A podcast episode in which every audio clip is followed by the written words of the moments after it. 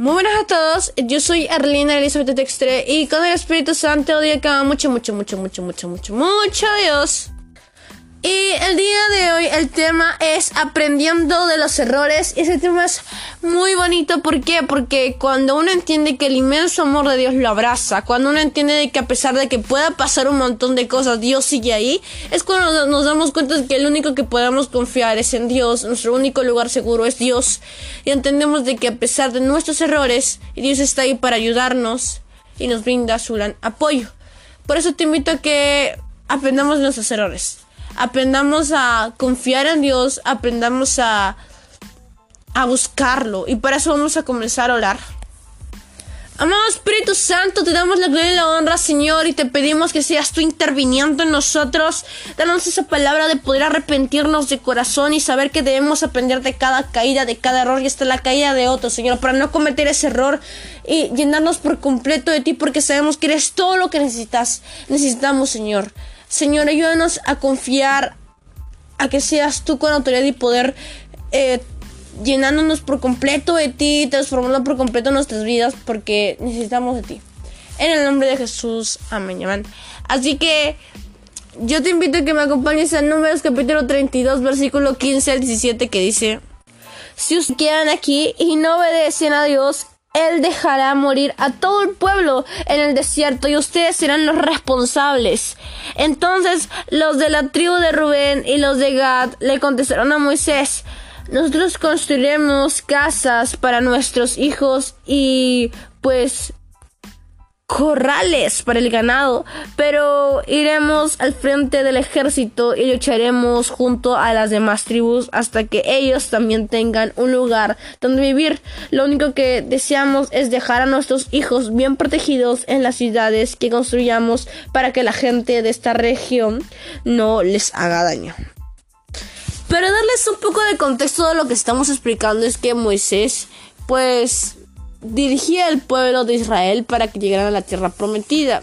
Y pues Rubén y la tribu de Rubén más que nada, la media tribu de Manasés y la tribu de Gad pues quería ir a otro lugar que no sea la tierra prometida, otro lugar en donde sabían que era beneficioso para su ganado.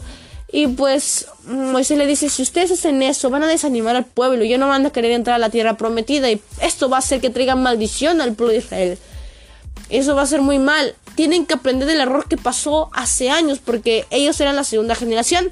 En una primera generación, los jefes de, las tribus, eh, pues hablaron mal del, pues no confiaron en Dios, eh, subestimaron y no confiaron en el poder de Dios, solamente dos que eran, pues Josué y Caleb, que Caleb que sí hablaron bien y pues por eso y porque sembraron duda las demás los demás líderes de las tribus fue donde Dios hizo una maldición pues no pagaron por 40 años más en el desierto y pues un gran revuelo. Y todo esto pasó y la verdad Moisés no quería que se volviera a repetir la historia, sino que ellos aprendieron el error de sus padres, que ellos aprendieran a no volver a cometer ese error tan eh, triste que traía maldición y nadie quiere caer maldición, en verdad. Si tú no quieres caer en maldición, aprenderemos de nuestro error. Aprendamos de que estamos haciendo las cosas. Aprendamos de que debemos arrepentirnos porque nuestro corazón está en peligro. Nuestra relación con Dios está en peligro. Y no queremos, no debemos arruinar nuestra relación con Dios porque Él es todo lo que necesitamos. Y Dios va a seguir aquí con las puertas abiertas, capaz enojado, triste por nuestro comportamiento. Pero debemos entender de que hay un Dios que nos ama, que no se puede negar a sí mismo y que debemos seguir adelante para darle la gloria y la honra. Y en verdad es importante invitarte a que nos podamos, podamos entender de que necesitamos de Dios. Necesitamos de un cambio, necesitamos de arrepentirnos, necesitamos aprender de nuestro error para que se note una atención después.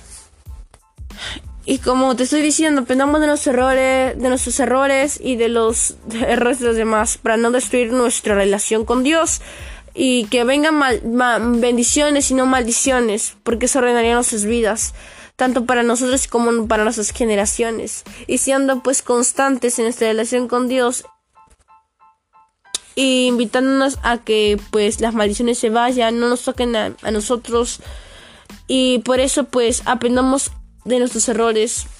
¿Cuántos errores han cometido nuestra familia? Y nos dicen, no cometas el error que yo cometí. No cometamos ese error.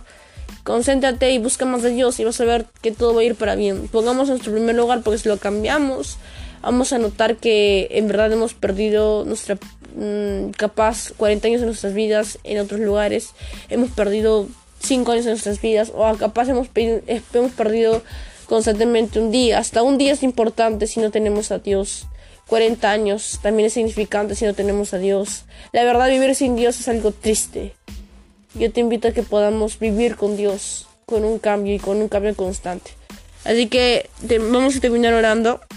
Decimos, amado Espíritu Santo, por favor, ayúdanos a amarte, a buscarte de corazón, a aprender nuestro error. Danos sabiduría, un corazón conforme al tuyo, que nuestro carácter, corazón, pensamiento, boca se alinee con tu propósito y podamos ser luz y sal y aprendiendo de pues los errores que, Señor, hemos cometido y que han cometido los demás para no volver a caer en esas cosas, Señor. Límpianos, renévanos y restauranos en el nombre poderoso de Cristo Jesús. Amén, amén. Así todo, épocas, ya recuerda que todo es para el Espíritu Santo, que ya épocas anteriores dedicadas al Espíritu Santo, así que muchas gracias para tu vida.